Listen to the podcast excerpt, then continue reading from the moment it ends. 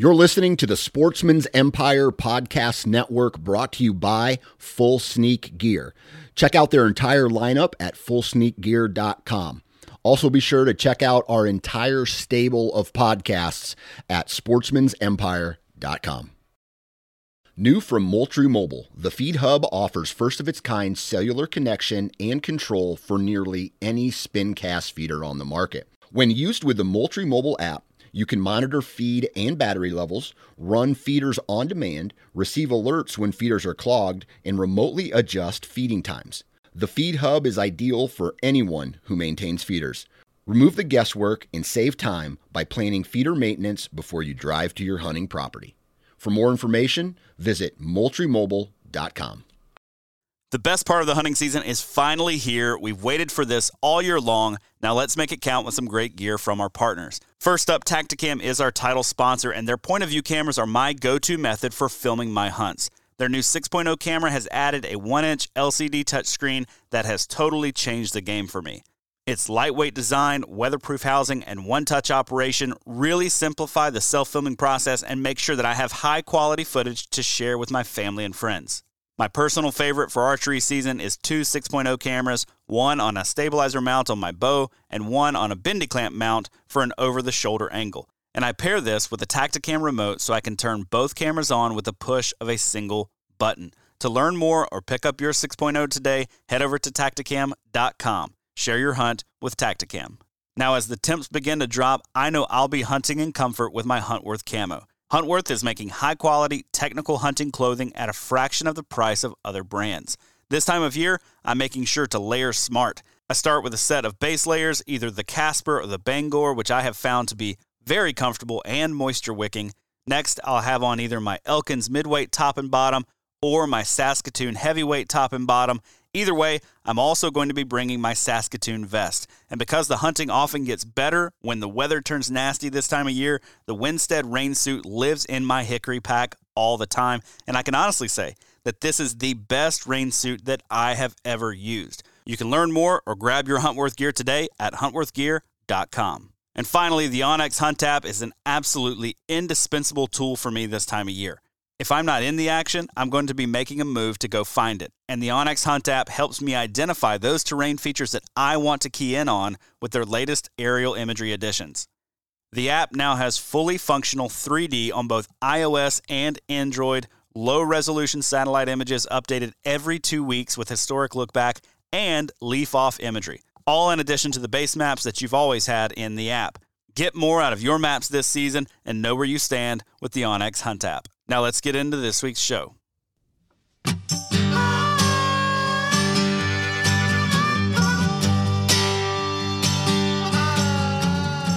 All right, ladies and gentlemen, welcome back to another episode of the How to Hunt Deer podcast. Pierce, it feels good to be recording this um, in my own podcast studio and not in the car or in some random house where I'm staying. I just gotta yep. say. Yep, I believe that, man. We were burning the candle at both ends. Yeah, we both were, man. We both were. Yeah. It was a it was a wild, wild couple of weeks for a little bit of rut hunting there in in Wisconsin. Mhm. And I don't want to lead folks astray into thinking that their season is over at this point, right? Like gun season in Wisconsin is still going on. There are gun seasons that are just opening up all around the country. Um, we got a lot of hunting left. I'm going to be hunting clear into February. So the season is not over yet. But I want to talk today kind of like it is because I put so many of my eggs in the rutcation basket, right? Right. I set aside 12 days in November to hunt. Now, any given year, if I hunt 20 days, I count that as like a really good year. Right. And that may not be 20 all day sits. It may be, you know, 10 all day sits and 10, you know, afternoons or, you know, an afternoon and an evening here or whatever. But but days total devoted to actually sitting for deer. Uh, I'm not a 40 or 50 sits a, a season kind of guy. I wish I was. I would be if I could sit in my backyard, but I can't effectively. And so, um, so I put all my eggs in that basket of uh, trying to get it done during my quote unquote rut, rutcation every year. the rutcation is over, Pierce. I'm back at home. You're not hunting like you were. Mhm. Um, we learned a few things, right? I don't, I don't want to wait until the end of the season to sit back and say, okay, what have we learned? Because I learned a lot during this trip. I don't want to forget it. I don't want to lose it.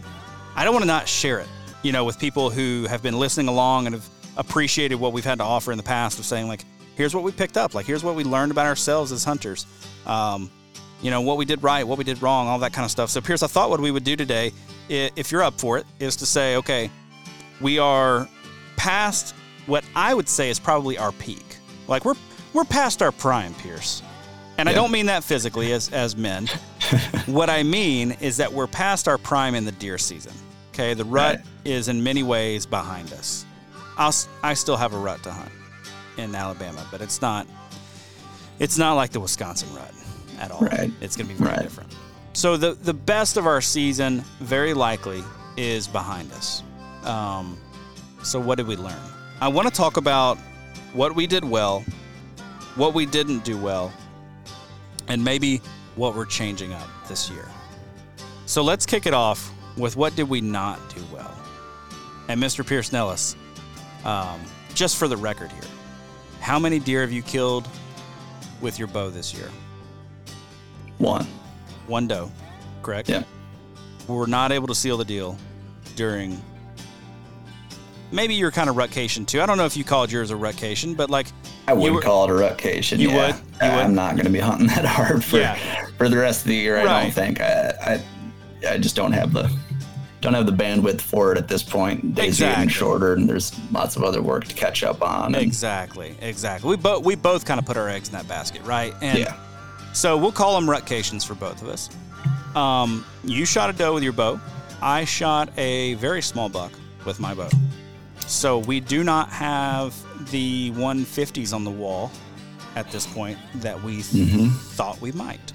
Right. So let's let's discuss, Pierce. What uh, where do you where do you want to begin? I guess I should. Say. I'd like to begin with the stupid blind optimism we had all early fall and how that came back to just slap us in the face. No, but, but yeah, like, and we we've talked about that a little bit on this show and on the Wisconsin Sportsman. Which, you, if you've not been keeping up with the Wisconsin Sportsman podcast, you really need to go listen to it. Like, we've had some really good conversations here lately, uh, revolving around our hunting, and and we've talked about this blind optimism piece. I don't know that it did kick us in the face, though, It Pierce. didn't, Like, man. I needed it bad. Like I, Like- if we did anything right, I think that blind optimism, um, maybe not from the from the sense like or the standpoint of like it's just gonna happen magically or whatever. But at the same time, I think going into if you're going into a rutcation where you're doing ten all day sits or whatever, like you got to gear up mentally for that. If you don't have a, a full head of steam going in there and just I don't know a little bounce in your step, I guess. Just just something kind of fueling the fire of just like, hey, it's gonna happen. You know, I don't know, I don't know when, why, or how, but it's something's gonna work out. I know it. I think you need that to to Yeah. get through a rut. You know what I mean? Right. And and and here's where I'm at. I need to remind myself. Here's the rut. You've got however many days. You're hunting a good area, right? If you put those things together, you got a couple days, you know, four, five, six, ten days in the rut in a decent area. You're going to get an opportunity. Right. It's not, am I going to get an opportunity? You're going to get an opportunity. Will you capitalize on it? Right. So I think that's lots of reason to have that optimism, right? Like, like we can go in and be like really assured, like it's going to happen. We're going to have that moment of like, oh crap, there's a buck I want to shoot, right? Mm-hmm. how are we going to capitalize on that? And um, you know, I think we're both kind of in a position where maybe that happened and we didn't capitalize. so Yep. uh, we could we could maybe do a couple of things different. So maybe maybe tell me a little bit about your your blind optimism. Like, how did it serve you well? And then are there are there ways in which you're kind of like, eh, but I can't really do that next year? Hmm. That's a good question. You know, I, I think it really served me well from the standpoint of just kind of having confidence for better or worse going into the woods, not being cocky, but just having confidence in, like you said, I'm going to this spot and at some point a deer is going to come through here. I like, I know that for a fact.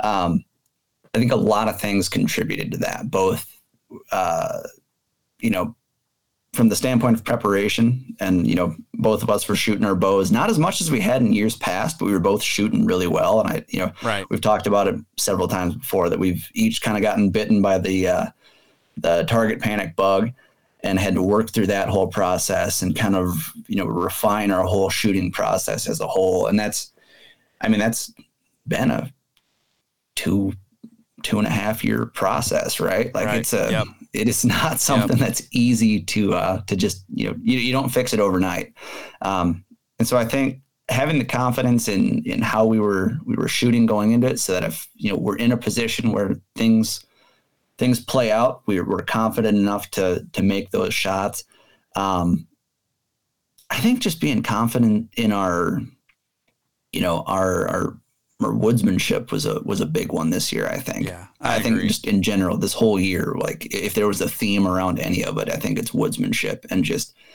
being able to pick out where the best sign is and find sign and spot the subtleties. I know both of us were looking at tracks more than we. I mean, at least I can say for myself. Yeah. Oh yeah. Um, you know, we were eyeing up tracks and kind of sizing them up and stuff, and uh, you know, just reading sign, you know, in that regard. Which, like, normally, like I'll I'll look at the ground and be like, okay, deer trail here, and okay, there's a scrape over there. But this year, actually analyzing, like, okay, no, there's a couple of really big tracks on this trail. I'm gonna stay on it. Um, and and you know, even looking in scrapes too, like, okay, is, has a big buck hit this recently? yeah. Um, That was a big one kind for me. That was a big Yeah. one for me. Like this is the first year, maybe not the first year, but like anytime I came up on a scrape, most of them had like some kind of leaves in them, right? Mhm. And I'm talking, I was grabbing individual leaves and pulling them out of the scrape so that I could, so that I could save whatever tracks were underneath and look into what's in there. Mhm. And usually that's not my mo. Right. But Right. Yeah. So I think, you know, just having the confidence, like I said, in, in the prep from, you know, the shooting standpoint, the, the sign identifi- identification and, uh, interpretation standpoint. And honestly, just like, I, I mean, we, we each had some encounters that kind of like fueled the fire big time early on, like first times going into a spot and right. seeing a buck that we would be very very excited to send an arrow at um, i think stuff like that is you know for better or worse because that, that can obviously just drive you crazy and you know you can't get too hung up on one specific thing um, but you know at the same time you need those encounters you need that kind of stuff to to fuel the fire and keep you going throughout the whole rut Yeah. No, that's good. I think I think for me the blind optimism helped me in some ways because it was like I know that if I take these steps and if I do these things then I go to this place and I I push myself to get back in here. Yeah. I'm going to have encounters with deer. So like that was really good and helpful. I think there was an element though where the blind optimism maybe dulled my edge just a little bit. Mhm. and I, d- I don't want to blame it for it necessarily but one of the things that i didn't do well and i guess we'll, we'll transition into like what we didn't do well this year right? Yeah. what we didn't do well what i didn't do well um, was when i started my hunt i did not go in like in kill mode. I did not have my head in the right place to kill something. Um, i was sloppy.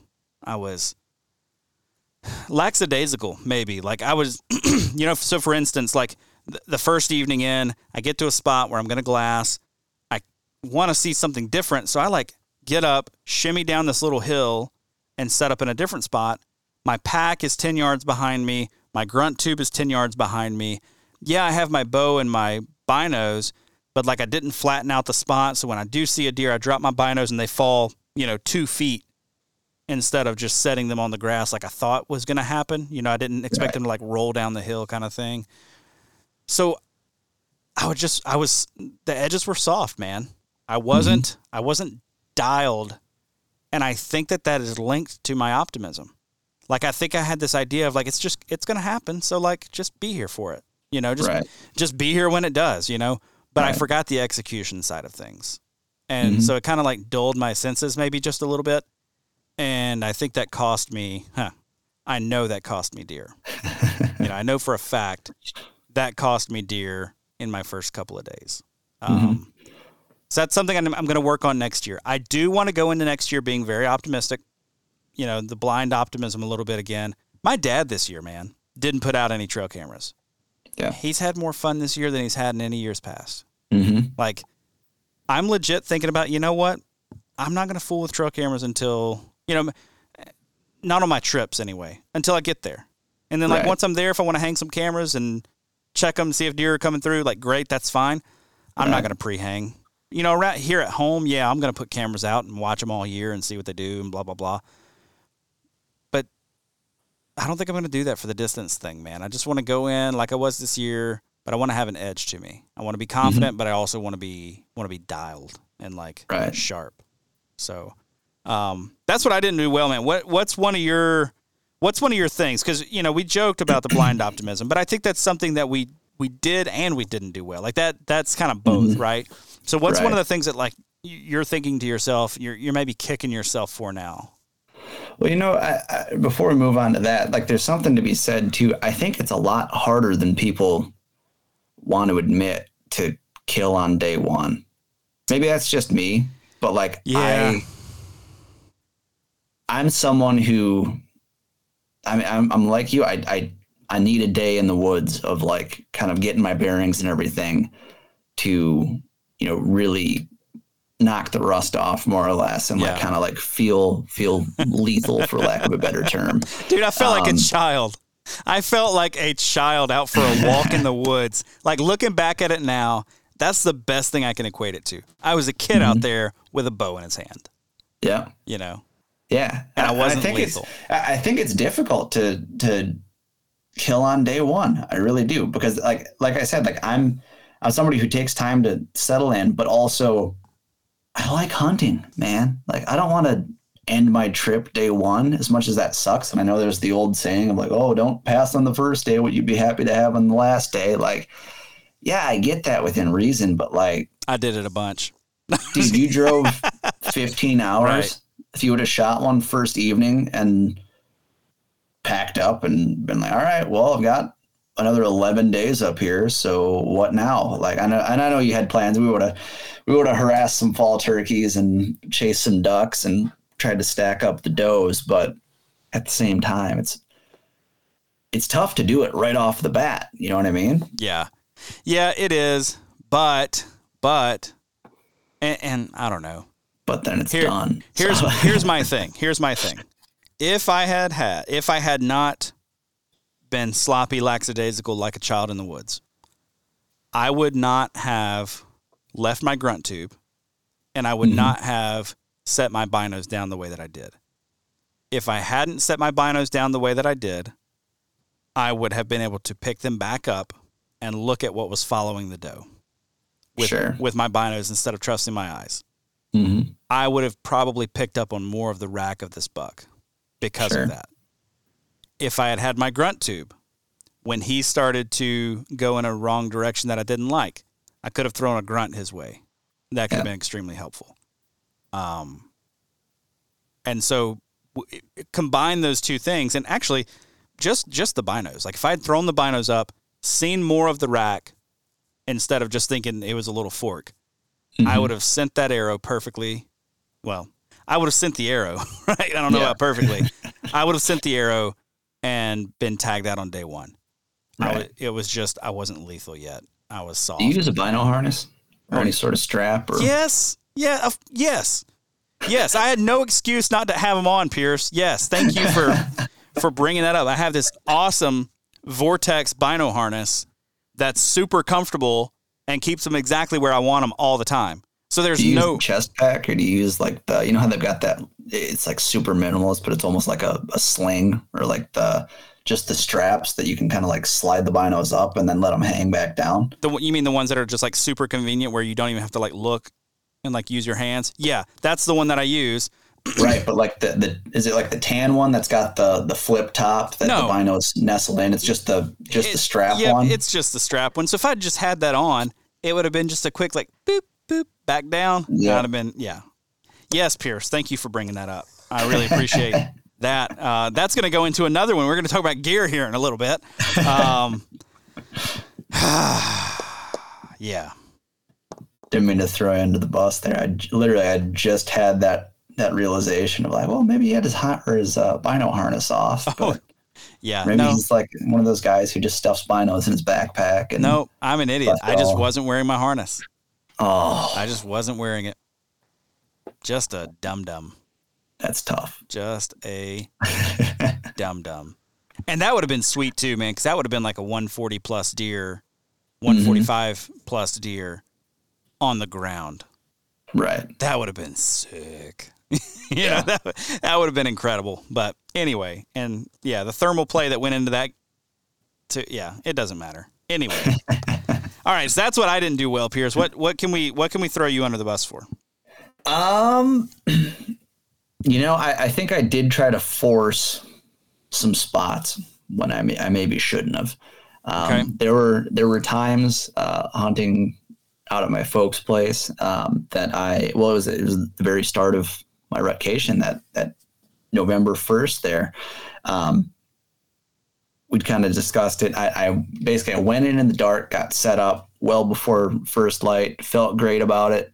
Um, was in there, and then as light started to creep in, I didn't really realize it, I guess, until the first couple of deer started moving through. But a scrape had opened up just off of a honeysuckle bush directly below my tree, so that when a deer came through, and they went to paw up the ground, and then they tilted their head up to lick this branch, they looked straight at me. and I think I I tried to I tried to push it thinking like if I'm really still or if I'm like tight to the tree, it's not going to be an issue. Um, or if I see one coming down this trail, like I'm going to shoot it before it gets to, you know, this certain, you know, basically before they reach the scrape. And I think had I had a buck come down the trail that I, I wanted to shoot, yeah, it, it probably would have happened. But I got seen by enough does that I think it kind of bumped them off their pattern. And yeah, obviously, like if, if, you're hunting the rut, you're hunting does, right? Like you got to be where the does are at if you're going to be, you know, drawing a buck near you. And so I, I think I just kind of forced it. Like I, I underplayed the impact that I really put on the land there. And, you know, I think after I got spooked that first time, I should have moved. I should have completely torn down and like hopped trees and bumped around a little bit there. And you know, my wind was kind of swirly as well, which I think in hindsight, like if if I've got a wind that swirls like that, rather than you know just banking on thermals and banking on uh, you know what the weather says, because it was the kind of thing where it was like, yeah, the wind's going to be blowing, uh, you know, to the northeast eight miles an hour, and then you're out there and it's gusts of eight miles an hour, but then it's dead in between, and then thermals grab Right. hold and Right. they're causing issues. And so I think I was just sloppy in that regard. I think that that caused me to burn out that spot a lot quicker than I probably should have.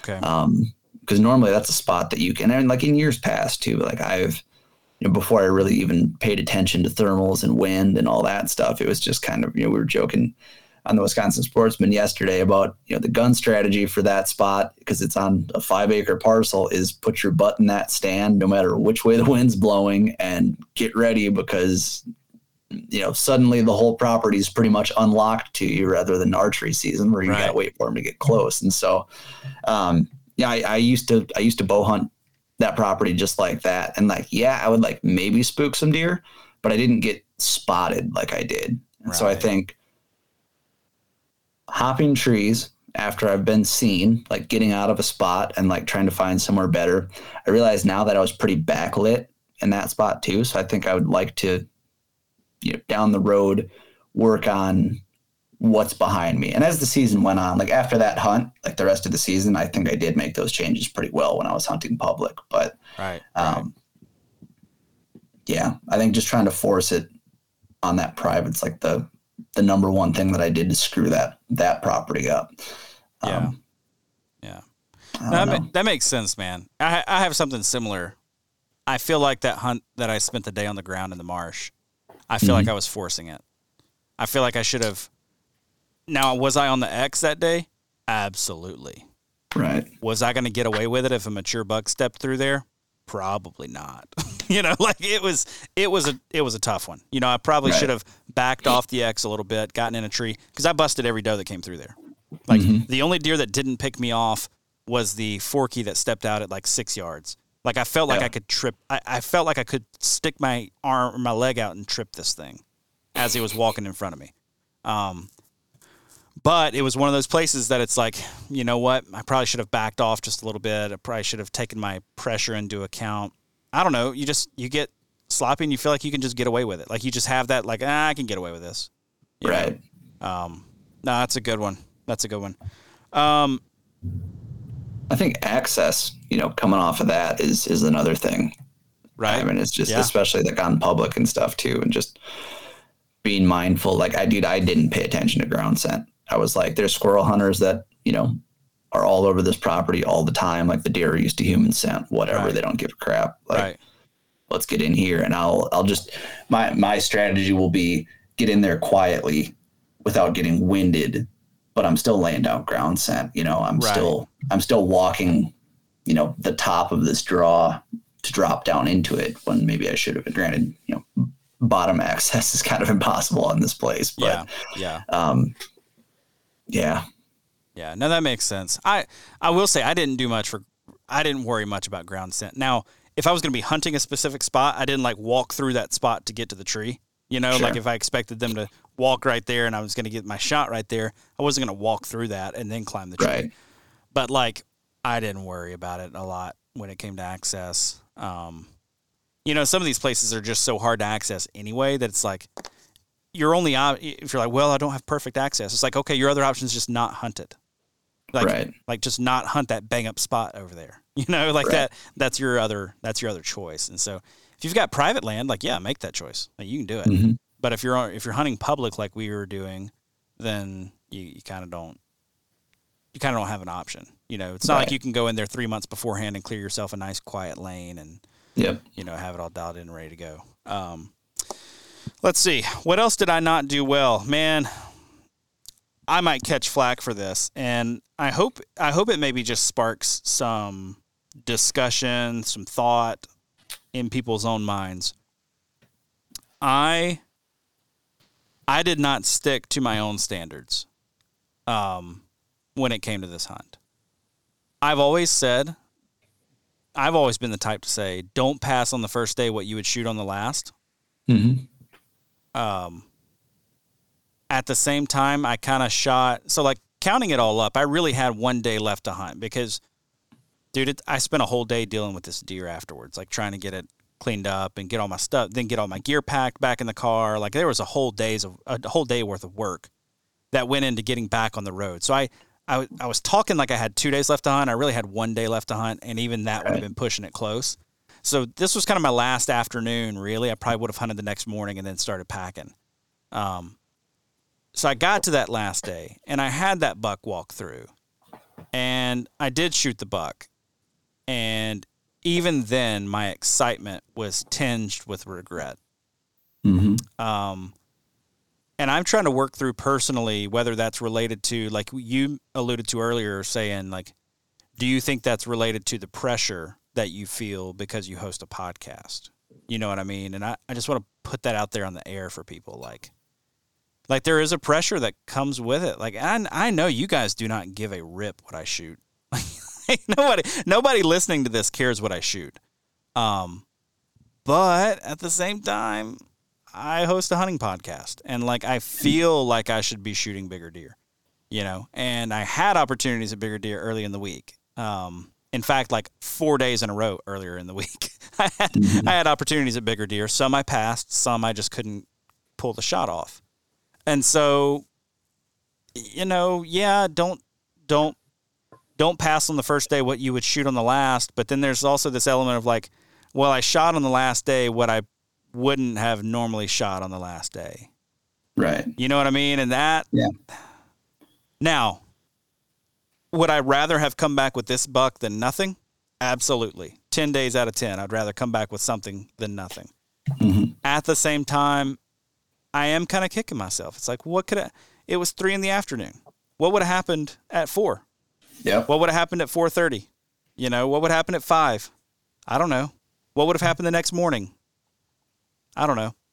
Yeah. So, I don't know, man. It it part of me is kicking myself for that, you know, not sticking to my own standards. And my own standards weren't high. They were, you know, I wanted to shoot a deer that was uh 100 inches or more. You know, that was Mhm. kind of my goal. And I shot a deer that's probably 75 inches. You know. And am I happy? Yeah. Is he going to be Euro mounted? Yeah. Am I sad too? Yeah. yeah. So like, I don't know how to deal with that. They're, like that's a weird, like, that's a weird t- tear, I guess, in in me mentally. And I haven't felt this kind of a tear since I shot my last rifle buck, which was in 2019. It was a six point, smaller buck, but it was in it was deep South Alabama. So like, he was a two year old for sure, possibly a three year old. So Yeah. good buck. But I shot him with a rifle. It was my first afternoon in the stand. My dad was like, "Hey, I got a picture of this buck coming out at this time on this food plot," and I was like, "Cool." And I went out there, and the buck was like five minutes early, and I shot him. you know, Yeah. and I shot him at 75 yards with a 30 six, and it was over. There was no skill, strategy, nothing of my own in that. right. I felt I feel that same kind of like tinge right now, and I don't know what to do with it. So Mhm. um, this is basically a, a ten minute therapy session for me. Um, I'm just gonna air No, out. I, you know, I, I don't think you're alone in in those feelings. And I think that's you know something that's maybe overlooked uh, by a lot of people because it, it's kind of the expectation of like, well, if we're if we're in this field, we better know how to, you know, if we're in this field, we, we better be good enough to to put a good deer down, right? right. like you know and and so you're wrestling with that but you're also wrestling with the well it's my tag it's my hunt and let's not buck shame people and let's not uh, you know make people feel like crap it's their tag they can shoot whatever they want um, right. and Dude. you know at, at the end of the day you still make that decision it's still meat in the freezer which is great Yep. um, you know you can't eat antlers. It's not worth i think he i think you don't forget the feeling because it's it's going to influence how you hunt next year i think. Yep. and maybe you know I I don't mean to speak for you here but you know maybe it's kind of thing where it's like all right well next year like i didn't see what i wanted so all right last two days of the hunt i'm hopefully going to be uh you know hopefully i fill my buck tag but otherwise like i'm doe hunting and it's on and it's a Yeah. meat mission for this last couple of days Yeah. um I, I don't know. It, it's a it's a tough thing. I, I literally just had the same kind of thing happen. The same sort of feeling of like tinged with regret, partially because my shot wasn't where I thought it was um, on my Wisconsin rifle opener buck. But you know, it's it's the kind of thing where you see those deer, you get up to them, and you're like, ah, you know, it's maybe could have waited a year. Maybe I should have waited another couple hours for something to come by. I think I think no matter how long you've hunted for, every hunter's had that moment. Yeah. Unless you are super, super, super strict and you're like, nope, I'm never shooting anything that's smaller than what I've shot previously. Like I'm only shooting bigger and bigger and bigger deer. Right. Um, you know, it, it for a lot of everyday folks, like it's, it's tough to do Yeah. It's really tough to do, and especially with social media now. It's it seems like you know by November eighth, seems like everybody's got a buck down, Oh, right? dude, it was it and was the everybody's got a worst. slammer, Yeah. and so it's you know I, I- Ryan Glitsky, like he he would even put out on his story, he was like the best thing you can do to keep your mind right, like at this point in the rut, is stay the hell off of social media. Right.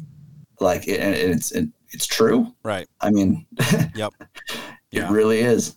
And I think, you know, it's important to if you feel bad about not feel bad, but if you have this this tinge of kind of regret uh, over the over the buck you shot, it's it's your feeling. You know what I mean? Yeah. And I don't mean to say that to, um, you know, to to make it sound like nobody cares, but you said it yourself. Like most people don't. Like I know for a fact nobody gives a crap. You know, Yeah. Nobody what kind of buck I shot. Nobody cares. You know what I mean? You look at your buddies who, you know, yeah, they shot a slammer, but like, you're never gonna go over to that guy's house and. Yeah, and maybe you do, maybe you do. I don't know, but like the number, the number of acquaintances you see on social media or whatever who are, you know, they shot a big buck, and it's like, all right, well, that's a hell of a deer, but I'm never going to go over to his house and have a beer with him, and you know, put my hands on that, and you know, talk about the hunt with him. You know what I mean? Like, Right. Right. it's it, it is what it is. It, it's Yeah. you know, the social media is the highlight reel, right? Hey guys, just want to take a quick minute to let you know that the How to Hunt Deer podcast is brought to you by Tactacam, makers of the best point of view cameras on the market for hunters and anglers. They're on the cutting edge, making user friendly cameras to help the everyday outdoorsman share your hunt with friends and loved ones. Their new 6.0 camera has a ton of upgraded features this year, but the one I'm most excited about is the new LCD touchscreen. In my mind, that's a total game changer. And one area Tactacam really shines is with their mounts and adapters that are made with the sportsman in mind. If you've tried to film your hunting and fishing excursions in the past, you know how frustrating it can be to get an action camera aimed just right or get it attached to your weapon or in a good spot for a second angle. Well, Tactacam makes all of that a breeze with their line of accessories. This fall, I'll be using their stabilizer mount on my bow with the 6.0 camera and their bendy clamp paired with the 5.0 wide camera for a second angle and to make sure I don't miss any of the action. To learn more and check out their full line of products, head over to their website, tactacam.com. Share your hunt with Tactacam. Yeah. Oh, for sure, man. And and you know what? Anybody else that shot this buck, it would be all high fives. Like Yeah. if I saw anybody else shoot this buck, I would be stoked for them. Um, and I think so. Here's part of it too. I thought it was a two year old, but Mhm. when I got up on him, I was like, oh, okay, that's a yearling. But he's a yearling buck that was not a forky or a spike like I'd been seeing all week long. No, he was a He- big yearling. He was a big yearling. And so I'm like, well, crap. Like there's there's part of me that feels that regret because he is such a big yearling. He's got like a 13 and a half inch inside spread, you know, Right. decent tine length. Like he was a good yearling, you know, like Right. he's one of those that at two years old, he's 115, 120, you know, Mhm. and you're like, boy, at three, four, he could have been a toad. So part of me feels that just from a deer management perspective. Then again, it's public land. There's limited Right. time. I was just about to say that. Yeah, it, it, it just it is what it is. So um, anyway, that's me. I didn't stick, and and I think that that's probably the disappointing part of all of it. I didn't stick to my own standards, Not anybody else's. I didn't stick to my own. Um, but you know what? I made a good kill. That's an important distinction. oh yeah, for Your sure. standards. Yeah, I didn't stick like, to your standards are unique Right. to you. right, Anyone listening to this, your own standards are unique to you. right, Doesn't matter what people are killing on social media. It doesn't matter what your buddies are getting. It's your tag at the end of the day. right. So if you're not happy with it, it's on you. You got every right to complain about it. Yep. Don't do it too much. Move on. But Yep. Yep. it's your feeling. for sure, for sure. all right, Pierce. Next thing that uh, maybe you didn't do so well. Um, you know, I'm gonna stick to um kind of trying to force it just a little bit here because I, I did that in a couple of ways. I uh I'm not trying to remember how much I discussed the that big buck that we had on our our private land um, on this show, but uh, we we had a really really really nice uh Giant. buck. I'm sitting here like I'm like is he an eight or a ten? I don't even know honestly, but Wasn't he a Just a nine? or was that the other one that was a nine? I think I want to say this guy's a nine.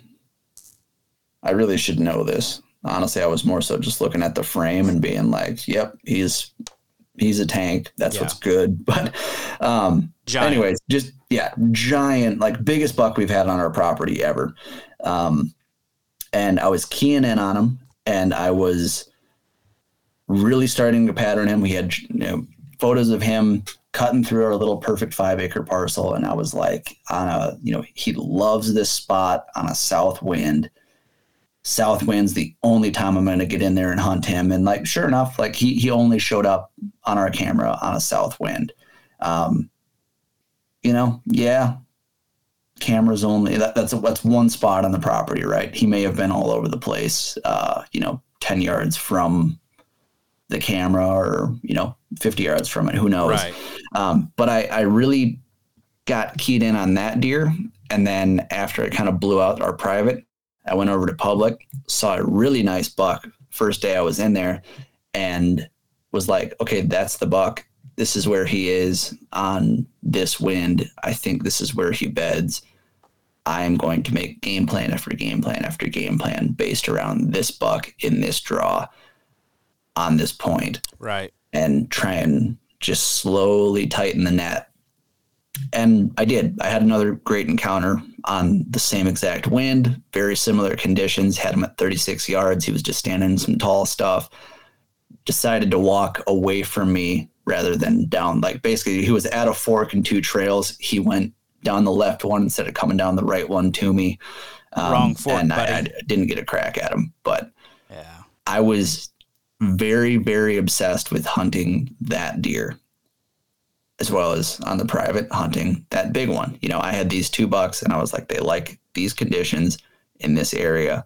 Here's when I need to be in there. And I was just really locked into those areas rather than maybe being like, okay, well, it is also the rut. Let's go sit a funnel or let's go sit, you know, along some bench, some some sort of a travel corridor instead of trying to bed hunt this bluff buck, which was weird because that I mean we, we've talked about it too. Like I I don't know that that buck was really like ruddy on public No. by any means because he was No. hanging out in his bedroom like just after first light just kind of milling around and then he would go and lay down he was not mouth hanging open he was not all bristled up he was in his bedroom just chilling out. So Yeah. I don't know if most of the rutting activity just takes place at night over there, but you would still think, but I mean, November 5th and November 12th is when I saw him. You would still think that like throughout that time, he should be out cruising Right. during the day. Right. And maybe he's just, he's, he could just be an old, old bluff buck. And yeah, I think he is. I think he's definitely an older deer. Um, but I just got so locked in on that buck and that draw and those conditions and trying to like sneak in and bed hunt him rather than maybe being like, okay, well, I should go sit somewhere with a higher concentration of deer rather than throwing all my chips at this is Yeah. the spot. I'm going to kill him on his way back to bed in early November. You know what I mean? Yeah. Let me I ask think- you. Let me so ask you this: How do you uh, like? Like, do you enjoy sitting rut funnels? I do. Yeah. Okay. I, uh, I, I dude, like, this is kind of the, the first year that I've really had, that I've really jumped in with both feet on the public. Gotcha. This Gotcha. is at least during the Yeah. rut, because Yeah. normally I I'll hunt public in the early season just to you know kind of knock the rust off and you know see what I can see. But then come the rut, I go to the you know the private and I just grind it out and wait. right. This year I did the total opposite. Right. I shot a doe off of the private, hung out there for the first three or four days in November, and then it was all public from there on out. Yeah. I'm just wondering, like, how much of this is like, man, you should have done something different, and how much of it is like Pierce is kind of discovering what, like, how he likes to hunt.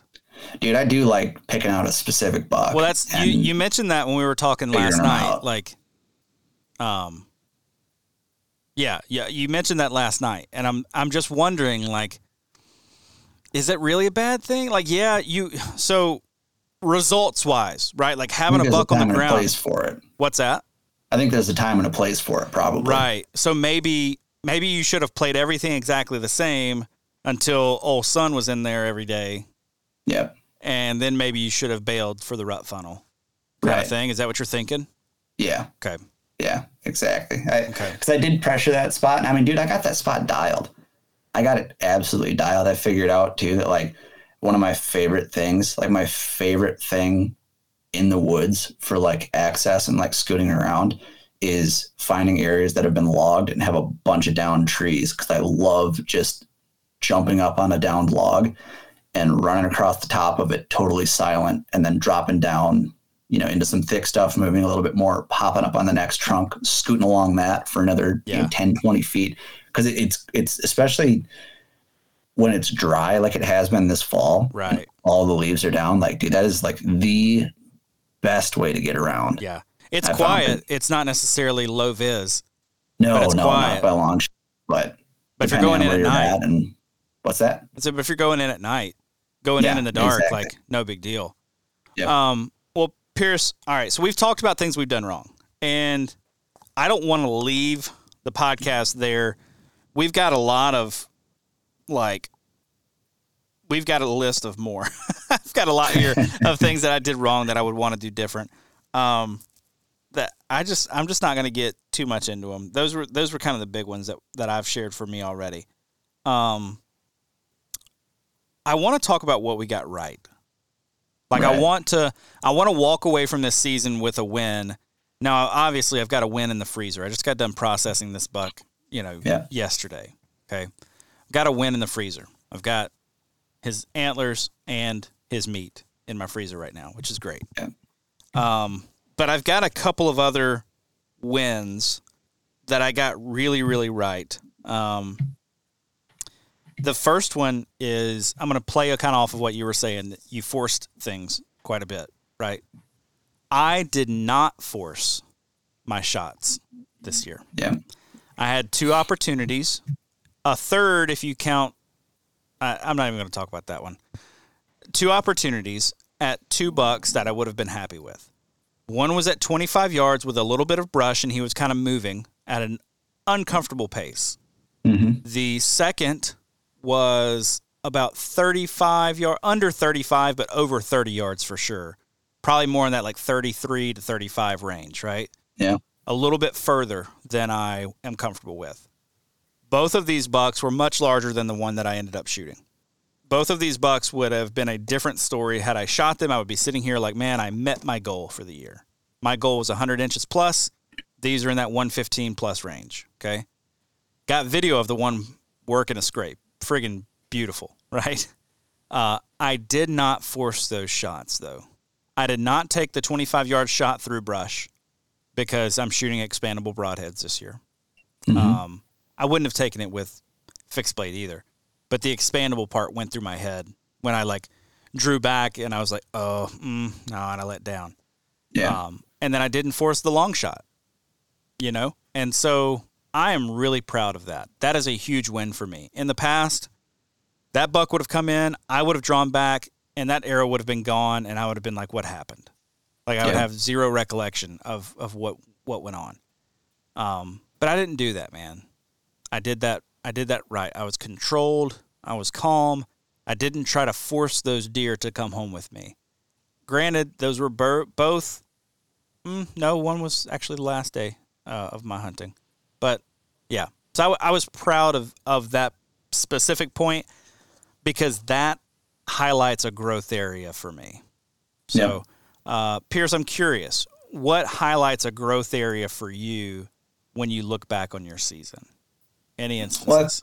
I think just touching on what you just said there too, I think kind of the feelings that you had there too of like sticking to your own standards and like that sort of feeling of remorse or a little bit of after you've you know took that deer down and all that is yeah, I think that's another sign of growth too. And I mean just Right. just having that awareness of like, you know, that's it's not quite what my standards are. Yeah, and establishing those standards i think as an outdoorsman is you know a, a room that uh, an area for growth that never really goes away. You know what i mean? And like just kind of having in your mind this is what i'm after.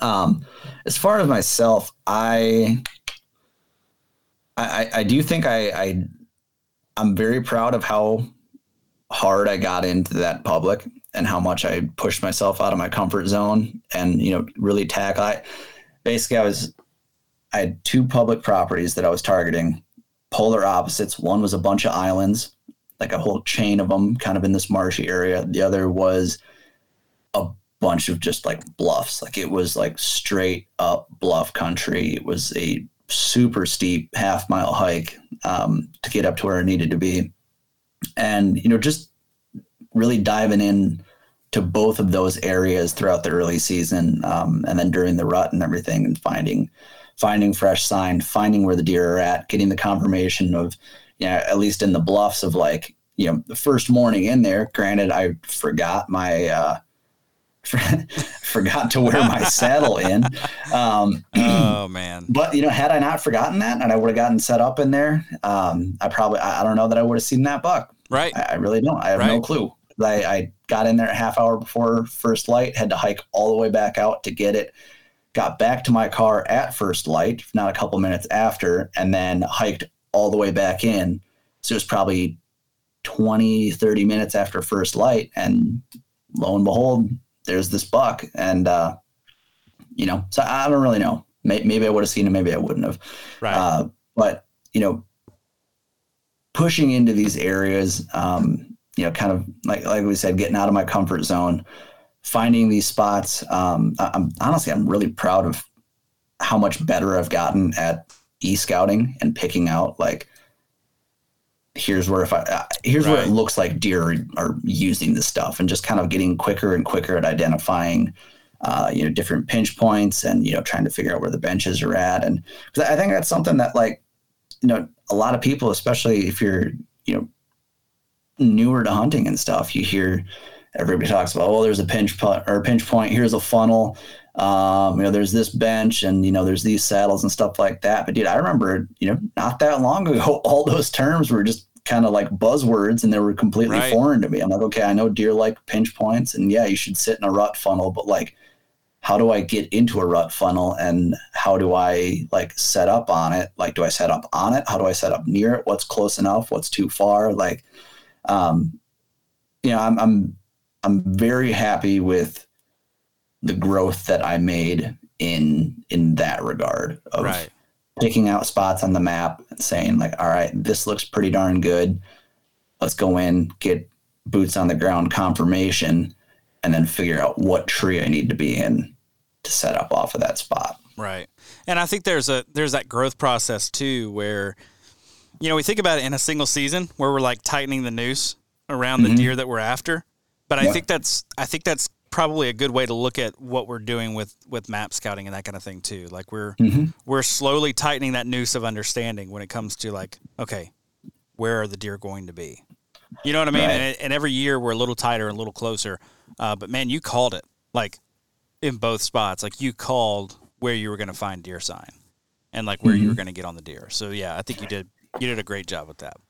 Let me ask you this: Do you think it's more beneficial when you're going into public or you're trying to break down the area? Do you think it's more beneficial to like pick a certain spot and be like, I am going to figure out this 10, 15 acre block and I'm going to yeah. learn it like the back of my freaking hand? Right.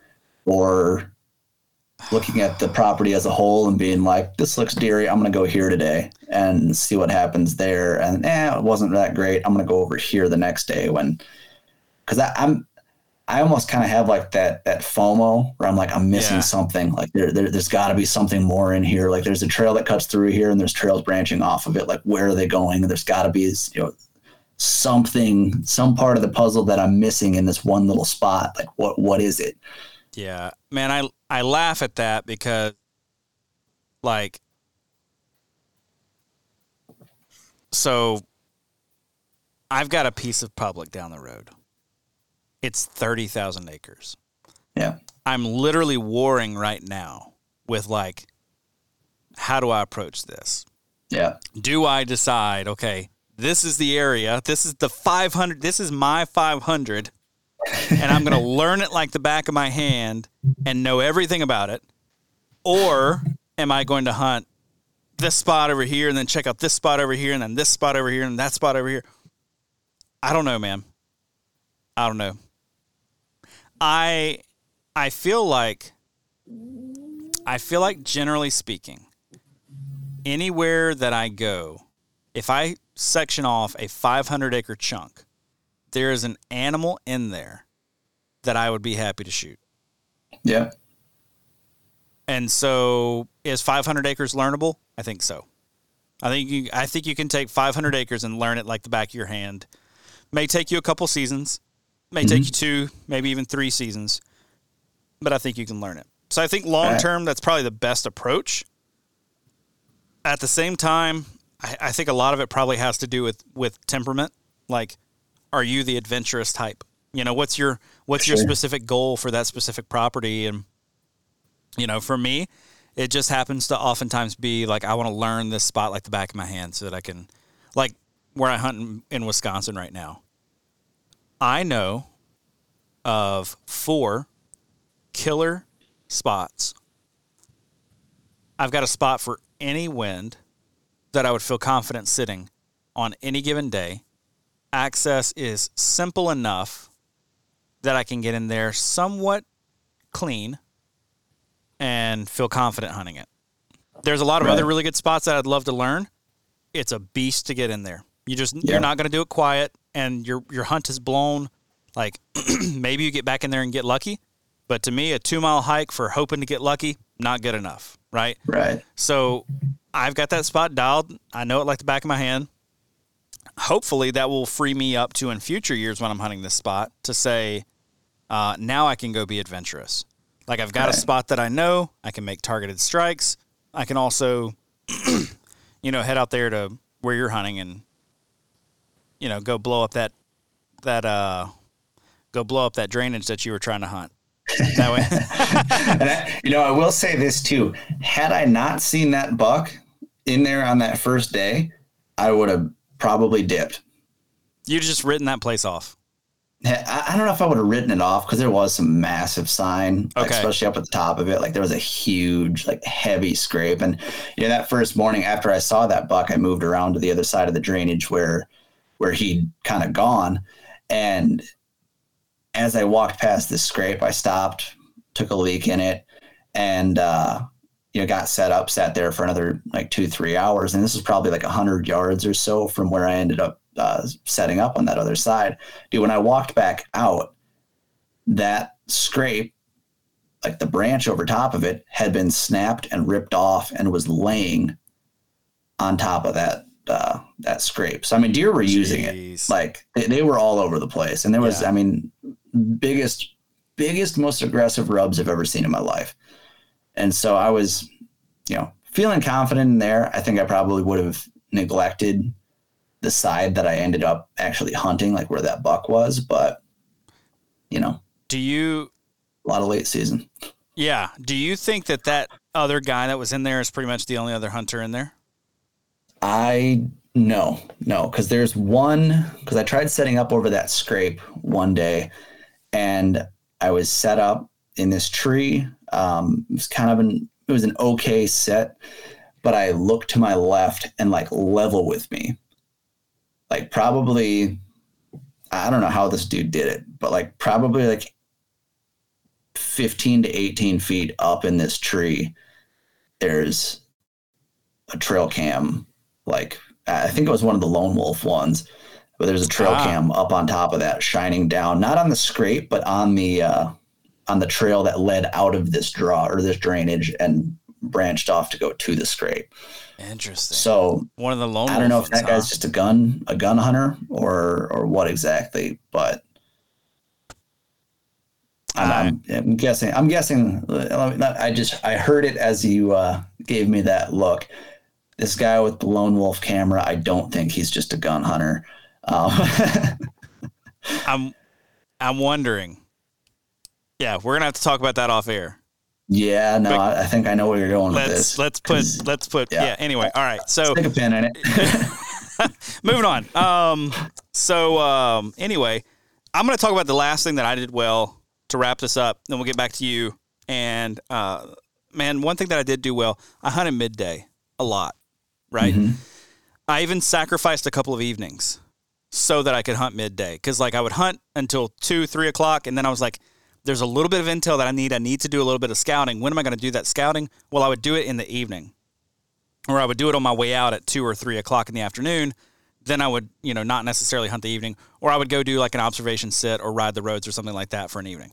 Um, Right. The reason that I liked that approach so much, number one, I wasn't always getting back so late. You know, getting Mhm. back from the from the woods so late. Um, number two, I saw deer every midday that I hunted. Every day that I hunted middle of the day, Mhm. I saw deer. Every day that I hunted middle of the day, I saw bucks. So they weren't always big. Um, but you know what? I got a shot at a friggin' toad at 2:45 in the afternoon. Yeah. And then and here's the here's the kicker. 2:45 in the afternoon, he comes running through. I take the shot, I shave his back. I look over into the bedding area that he just came from, and I just see a right main beam that's angled down and it's a, a buck walking and I can't tell how big it is, but I can just see the slow lumber of Yeah. when you get that big that you know, a big big boy and he's walking with that stiff-legged kind of walk. That's all I saw was just that like you know, slow cadence of this big rack sticking up and walking through. So my thought was potentially at, least a more mature deer was up in that bedding area that day and had pushed that other deer out. And that's why he came cruising by me. Now, granted, the deer that cruised by me was 135 plus inches uh, with a sweet little drop tine. And so I'd have been real happy with him. Um, but the slow lumbering of the of that right main beam that I saw, man, has just been sticking with me. But yeah, so hunt middle of the day, stick it out. I mean, if you're hunting near food sources, maybe don't hunt near hunt in the middle of the day. Like, yeah, that Mhm. might be dumb. But for sure, um, hunt middle of the day. Um, if you're in and around bedding areas, Yeah. and that's what I saw. Uh, with that, I will say, I saw more bucks who uh, would come and check the the entrance and exit trails um, of the bedding than I saw bucks cruising downwind. Um, Sure. yeah, they were often on the downwind side, but a lot of times they were on the upwind side, uh, just because of where I was positioned between them. Um, and they would stop at the little entrance and exit trails and like walk it two or three feet, five feet, six feet, ten feet, and then go back out. They looked like a bird dog trying to find one. I also saw bucks not cruising the downwind side or not checking, uh, you know, the entrance and exit trails, but just barreling through the the bedding area. you know, just haul off and run straight through it. Those Sure. weren't necessarily the big ones, um, but they were there were bucks up and moving, Yeah. right? So, um, anyway, hunt the middle of the day. I did that really well this time. I'm going to keep doing it really well, uh, and a lot of it was the morning movement was kind of garbage this year. Yeah. Like, I did not see a lot of bucks. I didn't see a lot of deer before 9 a.m. on any day. And a lot of that could be because my whole strategy, like I was in and around doe bedding every day. Right. Like there wasn't a day that I wasn't basically in doe bedding, um, or just on the edge of it, right? So it could have just been more of my strategy and like what I was, you know, where I was putting myself that was putting me on midday deer. But definitely, uh, hunting midday was a, was a big one. So uh, last Right. one for you, Pierce. Well, something you did really well this year that you you know we need to continue to do for next. Well, you know, I'm going to touch on yours, what you just said again. Uh, that, that's hunting midday is something I didn't really do this year. And I'm kicking myself for that big time. You know, it was just Yeah. kind of the, it was just the kind of thing where, yeah, and part of it was I got so keyed in on that buck and his bedding. Um, but man, that like I, it's one of those things. I, I did not sit a single rut funnel midday this year Mm, and I probably should have. I really, really probably should have. I had probably, I mean, I did have a couple of midday sits, um, you know, out on our private land. And I saw a couple of deer then, but it was after I'd kind of blown things out. Well, that first day, actually, when I saw that big nine, um, yeah, I mean, I saw him at 250, three o'clock, something like that, shoving a doe around and okay, yeah, you know, then I, you know, blew my scent at him. So you know, it's on me. It is what it is. yeah, Um, you know, the, the one thing that I, you know, it- it's kind of a double edged sword there, whatever, with getting keyed in on this, um, you know, th- these these bucks and their specific areas and their specific patterns. I do think I did a lot better job than this year than in years past of like actually identifying the patterns and keying in on, okay, a buck likes to be in this area with this wind, so I can set up kind of I, I can figure this out. Um, you know, figure out what tree I need to be in based off of that. I'm going to intentionally hunt on these specific wins and make a play in the setup off of that. Right. Um, Right. kind of go from there. So Yeah. Highly strategic. yeah, Highly strategic. yeah, that and I mean knocking the rust off early and shooting a doe Yeah. that felt good. Yeah, that was a good one. I need to do that next year. That's one of the things that I'm going to do next year. Um, for sure, get out for a couple of hunts, knock the rust off before like, and I, I mean, just busyness didn't allow me to do that this year. Um, It just is what it is. Um, you know, next year will hopefully be a little bit different. But um, a couple of things that I'm going to do different this year. I'm just going to throw these out there real quick, going to run through them, and maybe you've got a couple as well. Number one, I know we both talked about off-air postseason scouting. We're going to hammer the postseason scouting this year. I did not do that much this year. We had, you know, I've, uh, I guess six months ago or a year ago, uh, I had just moved here not long ago and trying to figure out the public here and trying to figure out like when the freaking, you know, gates are open so I can drive my vehicle onto the 30,000 acres. Because parking at the edge of 30,000 acres and then trying to go scouting for the day is not fun. Um, No, thirty thousand acres is a lot of land. So I don't I don't want to walk I don't want to walk five miles down the road before I want to go into the woods and walk another mile. Right. Mhm. That that sounds and feels really lame and like a waste of time. Um, so postseason scouting is going to be big for me. Number two, I'm going to get my shooting dialed. As with all the research that I've done, the last couple of years, I have missed, wounded, or grazed several bucks that were all really good, and it's all been shooting high, like directly over the vitals, like just across the top of the back. And um, I'm thinking that that's a form issue. So I'm going to spend a good bit of time shooting uh, from an elevated position at about 15 to 20 yards because that's the way I'm setting up. I'm getting shots at 15 to 20 most of the time. Like those are my shots, 15 to 20. 25 is a longer shot for where I'm like really positioned. Um, right. And so I, I think 30, you know, just over 30 was my longest shot opportunity of the entire trip, you know, period. And so I'm going to spend a lot of time shooting at that downward angle because of all the research that I've done. I think I'm dropping my bow arm, uh, you know, instead of keeping good T form. And when I'm in practicing in the backyard and shooting off the balcony and stuff, I keep good form, but I'm not doing that in the heat of the moment. I'm certainly not doing that practicing, you know, getting wrapped up in my tether, you know, spun around with my back to the tree that's leaning towards me and taking weird angled shots. I'm not doing enough of that. So I'm, I need to do more of that. and then the last one, I need to get my, my gear dialed in, man. Like I, I've got to ditch the full length lone wolf sticks. Those have got to go. I'm too short for full length sticks. Um, I know a guy who might take them. yeah.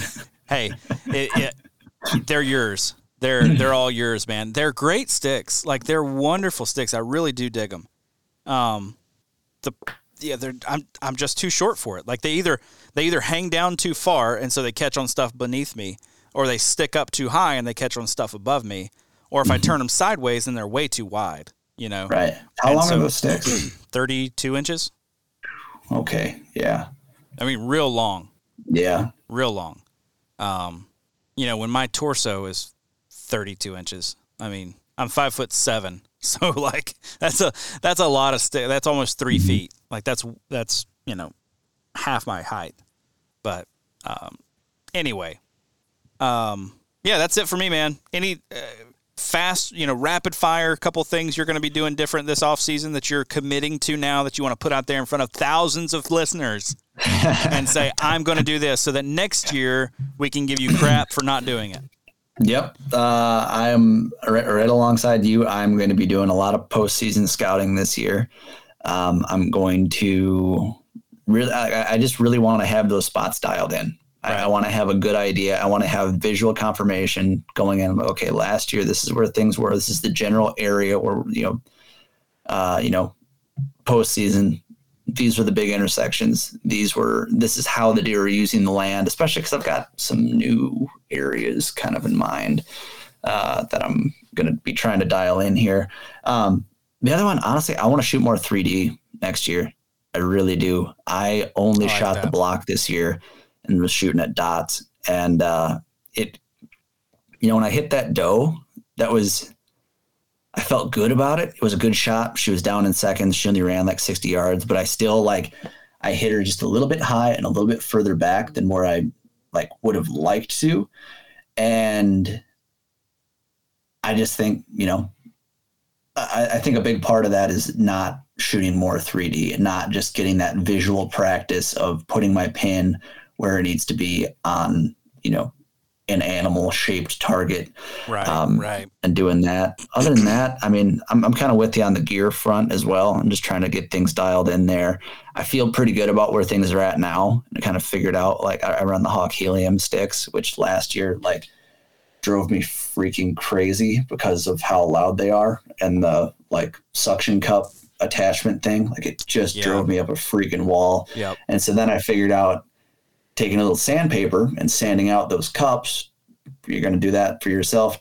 Be very, very gentle with it because it's really easy to do that too much. And then Yeah. you lose that lip and then uh, your sticks don't stay together. So that's kind of a pain in the butt. Yep. Um, but I figured the best way to like separate those things is basically to like hold the stacked sticks between my legs and then pull them from the top up so that that way they can't rattle and go flying off or anything like that and just kind of like squeeze them between my thighs pop one loose pull it off set it down get the next one pull it off separate them hook them on my saddle get up the tree. Um, i don't know i think doing that kind of stuff i'll probably be investing in some more stealth strips uh, going into the season just with my platform and stuff that was like honestly the loudest piece of gear that i had all all season like it, it drove me absolutely crazy Right. um, and still is but I think that's what I got. And we need Tighten the the gear. we need the Latitude boys to send us some sticks, man. Like I'm just gonna be honest with you. Like that's I'm just gonna throw it out there. Like uh, you know, you guys are listening. Uh Send us Let's some talk. sticks. Yeah, let's send me. Let's talk. Just send me some sticks, man. I just want some. St- or, or if you're a listener out there, I've actually had some guys reach out and recommend different sticks and stuff. Um, you know, guys who've got multiple, like Lone Wolf Custom Gear, Latitude sticks, blah blah blah blah blah. If anybody's got some latitudes that they're like, hey, uh, you know, interested, maybe selling these, parting ways with them, something like that, let me know. Um, but you know, if you're one of those, if you're one of those guys that works for Latitude, like send me, uh, send me some sticks. You know where to find me. I know you got my email address. Like I know, I know for a fact you got my email address. So, uh, cause we've talked. So, uh, anyway, send me some sticks. Uh, Pierce, man, thanks for coming on the show today. I hope folks have picked up some things. Guys, I encourage you to be thinking this time of year about what did you not do well this year? But then make sure you're circling back to what did I do well? Did you put yourself on the deer? Did you put yourself in the right places? And for me and for Pierce, man, we did that. You know, we put ourselves in the right places. We were on deer. We had opportunities. Wonderful. We can build on that. That's a foundation that we can improve from. Uh, you know, going into into next season. Yeah. But before that, Pierce, we got turkey season, and that's all my mind is, Yeah. is thinking I about can't right wait, now. man. I- hey, you know, one last thing though. Yeah. We we we we kind of wrapped up the Wisconsin Sportsman with it yesterday, but folks, in this season of giving, give each other the gift of some shared time outdoors, especially There you go. Wisconsin Yep. rifle season is alive and well right now. Iowa's got a shotgun season coming up. I know there's a lot of gun seasons going on right now. If you're in the South, basically everybody and their brother can legally carry a firearm to shoot deer right now. So, yeah, do yourselves a favor, do your friends a favor. If you've got a buddy who's never gone hunting before, offer to bring them out. Invite them to come with on a hunt, share that experience with them, show them what it's all about. Uh, be good representatives to uh, the sport of deer hunting because as we've all heard, I think a lot of people, I feel like this year more than ever, we've been hearing about like how much deer hunting really does do c- for conservation. yeah, I forget what the stats were, but it's like 80% of all hunting licenses sold are deer tags. So Yep. that's a lot of conservation dollars at work right Yep. there. So Yep. get folks involved. Go put some deer on the ground. Go put some meat in the freezer. Donate it if you want. I mean, that's what I was gonna say. Go shoot a bunch of deer. Like take somebody, Yeah. Take somebody, and then shoot a bunch of deer with them. Shoot like fill all your doe tags. yeah, Go do it. It'll be fun. especially if you're in a CWD high area. Yeah. Take care of business. Boy, the politics around CWD. Ah, yeah. Whatever. Go kill a bunch of deer, folks.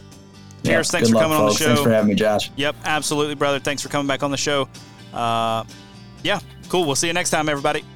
That's all for this week's episode. As always, thank you so much for tuning in. If you dig this show, be sure to subscribe to this podcast wherever it is that you get your podcasts. If you could leave us a five star review, I would very much appreciate that. While you're at it, you can follow along with my outdoor adventures on Instagram at How to Hunt Deer. That's also the best way to get a hold of me, suggest topics that you want to hear, guests you want to hear from, or questions that you'd like me to explore on the show. Big thanks to our partners Tactacam, Huntworth, and onX. Please go support the brands that support this show and help me bring you great content each and every week. If you're looking for more outdoor content, check out the sportsmensempire.com where you're going to find my other podcast, The Wisconsin Sportsman, as well as a ton of other awesome outdoor podcasts.